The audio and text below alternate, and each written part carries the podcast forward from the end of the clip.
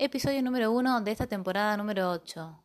Temporada número 8 de Enfoca tu mente y cómo se llama Cómo dejar de sobrevivir en Zombilandia. Y por si no te diste cuenta, no digo que vivimos en Zombilandia, aunque normalmente es algo que ya solemos decir en la cuenta de Instagram y todo lo que compartimos en las historias. Yo lo que siempre digo es que en Zombilandia se sobrevive y que eso no es vivir.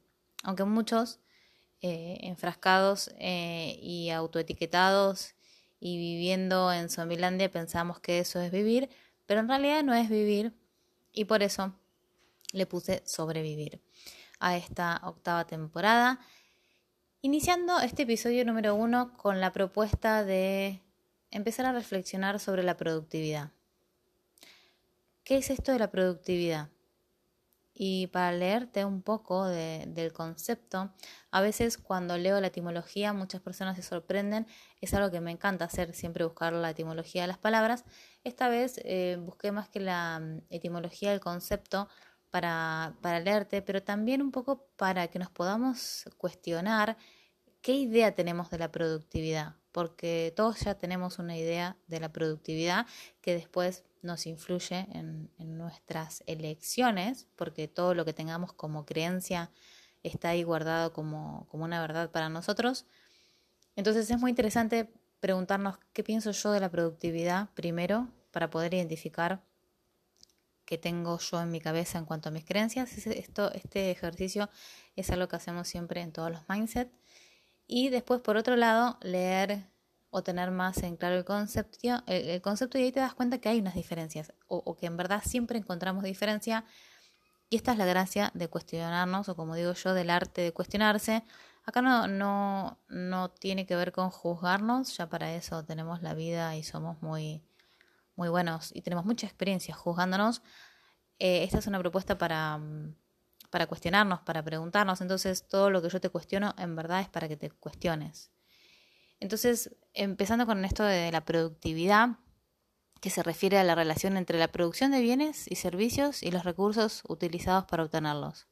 En términos más simples, se trata de la eficiencia con la que se utilizan los recursos, como el tiempo, el dinero, la energía, la mano de obra y los materiales, para lograr, objetivos específicos. En un sentido más amplio, la productividad también se refiere a la capacidad de generar resultados o logros de manera efectiva y eficiente en diferentes áreas de la vida, ya sea en el ámbito laboral, académico, personal, empresarial. La productividad implica hacer más con menos, maximizando los resultados mientras se minimiza el uso de los recursos. Esta, esta mm, oración me parece muy interesante porque me parece que cuando siempre se habla de productividad a la ligera, cuando se nos dicen tenés que ser más productivo o esto es productivo o no hagas esto porque no es productivo, perdemos de vista que la productividad implica hacer más con menos, maximizando los resultados mientras se minimiza el uso de los recursos. En el ámbito laboral, la productividad puede medirse en términos de cantidad y calidad de trabajo realizado en relación con el tiempo y también los resultados, los, perdón, los recursos invertidos. Y en el contexto personal, puede significar la capacidad de gestionar eh, eficientemente el tiempo y las tareas para lograr un equilibrio entre la vida laboral y personal, es decir, y, alcanzar metas personales, ¿no? La productividad puede ser influenciada por factores como la planificación adecuada, la organización, la gestión del tiempo. La, ¿qué, qué, tema? ¿Cuántos libros que hay con esto de la gestión del tiempo? La adopción de hábitos eficientes, la eliminación de distracciones y el uso efectivo de herramientas y tecnología en última instancia, la mejora de la productividad puede conducir a un mayor rendimiento, satisfacción y logro de objetivos en diferentes aspectos de la vida. A mí lo que me parece interesante es, yo que fui muy, fui una gran consumidora de, los libros de, productividad, como el de David eh, Allen, eh, que se llama Organiza con eficacia. En ese libro él hace mucho hincapié en la importancia de establecer metas claras y dividirlas en tareas que sean manejables en, la importancia de utilizar la lista de tareas para, mantener un registro ordenado de lo que, de lo que hay que hacer. Eh, también me leí todos los libros que encontré de hábitos. Uno muy conocido es eh, Hábitos Atómicos de James Clear. Ahí se basa mucho en, construir hábitos que fomenten la productividad y la excelencia. él tiene una mirada con respecto a eso. También la importancia de identificar eh, los hábitos que ya tenemos, los actuales, y reemplazarlos por aquellos que no, que no nos sirvan. Eh, otro libro, y, estoy comentando libros porque es algo que me han pedido mucho. Los de las 5 de la mañana me los leí todos también. El de Mañanas Milagrosas, el de antes de las 5. Lo que me parece interesante es que podamos mirar un poco más allá. ¿Estos libros en su momento me sirvieron? Sí, en su momento me sirvieron. ¿Son efectivos? Sí, cuando vos eh, de alguna manera cumplís con esa receta, que es la receta de un alguien, y que tiene cosas interesantes y que son efectivas, sí. Hay algo más que tenemos que tener en cuenta. Y tiene que ver con poder cuestionarnos eh, esas, esas elecciones. Yo les llamo elecciones, vos tal vez les llamás metas y objetivos. Esos autores como, o sea, no están orientados a hacerte reflexionar con respecto a esto, que es lo que yo vengo a, a plantearte para que nos podamos eh, cuestionar. Otro, te digo tres libros más y vuelvo a lo que te quiero cuestionar. Trabajo profundo de Cal eh, Newport, que mm, él hace mucho foco en eliminar las distracciones y que te concentres en las tareas importantes y las desafiantes. Usa muchas técnicas de enfoque, como la técnica Pomodoro, para aumentar tu productividad. También, si querés, puedo hablar también de técnicas en definitiva, todas las técnicas funcionan, sí, pero quiero que vayamos un poco más allá a, ver qué hacemos, no solamente con las técnicas. El poder de los hábitos es otro libro muy eh, famoso de Charles Darwin que está muy enfocado en, en, todo respecto a los hábitos, en cómo funcionan y cómo cambiarlos para mejorar la vida, en crear listas de verificación. Eh, es algo donde él se enfoca mucho. La realidad es que hay distintas técnicas de, crear hábitos, las probé todas, me funcionaron todas y después por supuesto que hay algunas que a uno le parecen más eh, fácil, como está el libro de mini hábitos que se enfoca todo en hacerlo en, en mini pasos y después hay otros que lo hacen más común sistemas.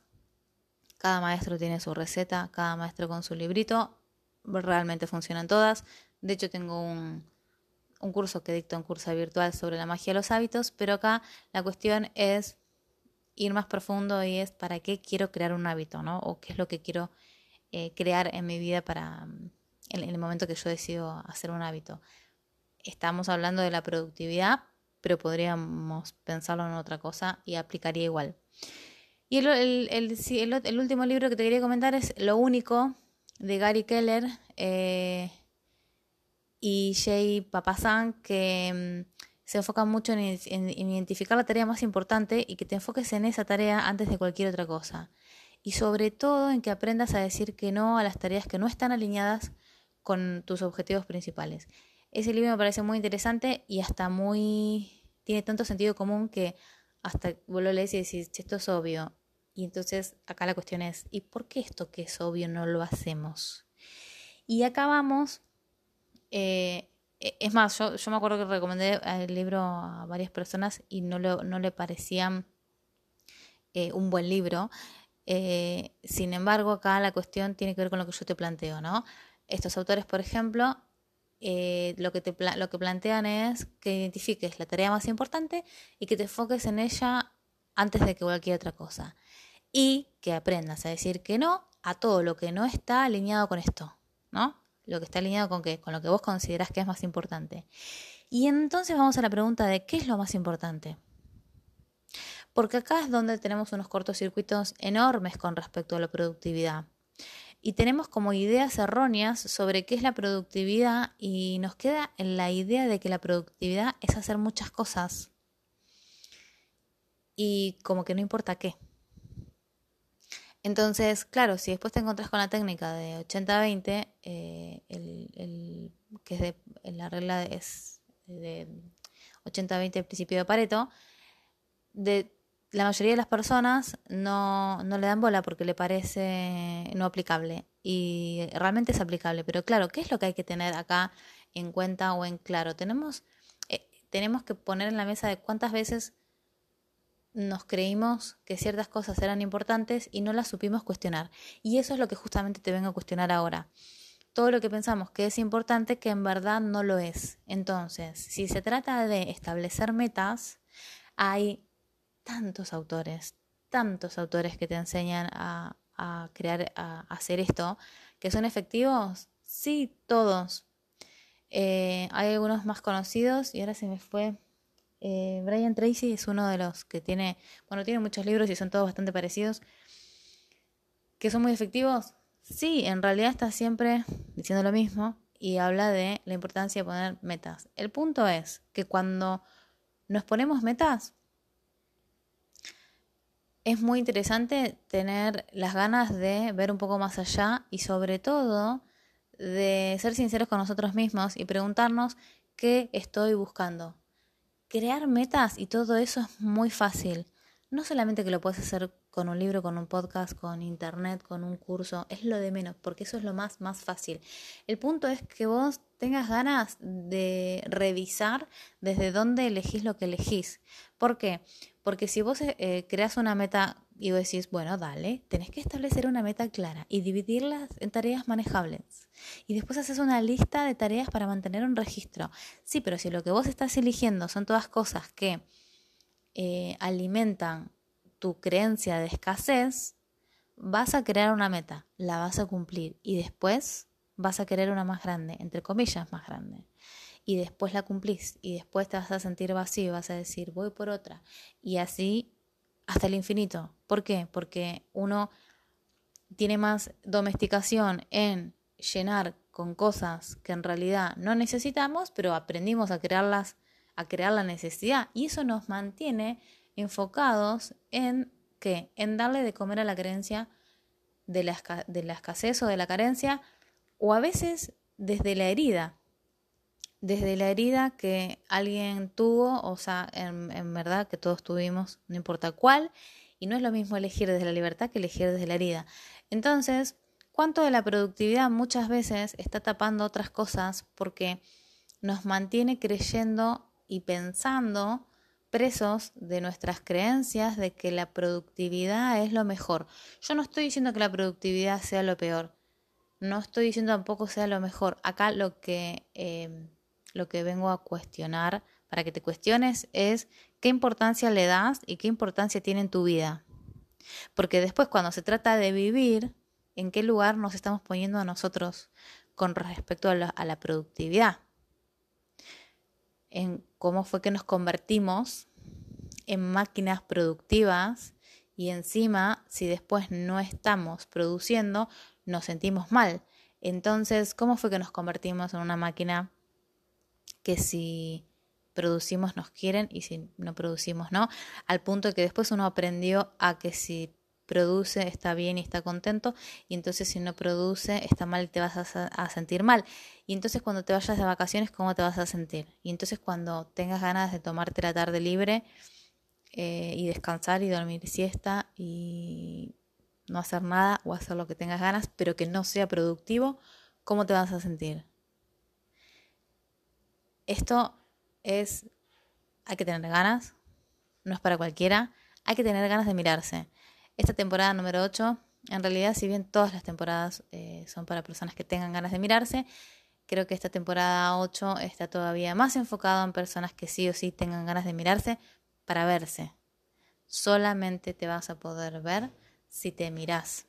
Y con respecto a la productividad, implica poder cuestionarse todas esas cosas que ya aprendimos con respecto a la productividad y más allá de las teorías y más allá de las recetas y, los métodos y las técnicas que realmente funcionan, verdaderamente funcionan, pero el punto es que eh, los libros eh, o los métodos o las técnicas te van a enseñar estrategias, sí, te enseñan estrategias muy efectivas, sí, si las haces son muy efectivas, pero a la hora de identificar qué es lo más importante en tu vida y si después te vas a enfocar en eso, es algo muy subjetivo de lo que vos consideres que es importante. Y si eso que vos consideraste que es importante no lo es, solamente vos vas a poder hacer ese chequeo.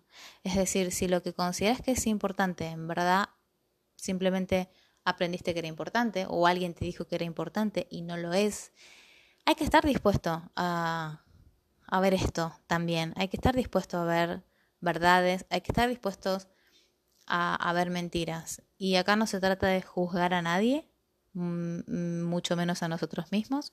No tiene que ver con juzgar tampoco con lo que hemos elegido en el pasado, sino con detenernos y autocuestionarnos en dónde está nuestra zanahoria. Porque generalmente todos aprendimos a tener una zanahoria y a correr detrás de esa zanahoria. Entonces, si bien a veces e, esa frase eh, no gusta tanto, identificar y yo reconocer mi, cuál es mi zanahoria, eh, también me permite ver cuando ya estoy pensando en una nueva, en una próxima. Y entonces, esto de la productividad, un poco con, con, las ideas erróneas, hace una salada interesante cuando uno queda tan enfocado en la productividad y no queda enfocado ni en disfrutar, ni en ser feliz, ni en apreciar lo que hay, lo que soy, lo que tengo. Entonces es como también atreverse a revisar las prioridades.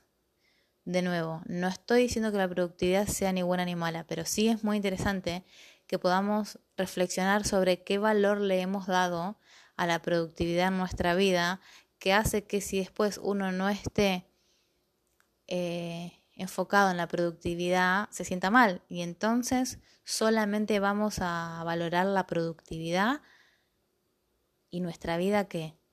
¿Dónde queda el valor de nuestra vida?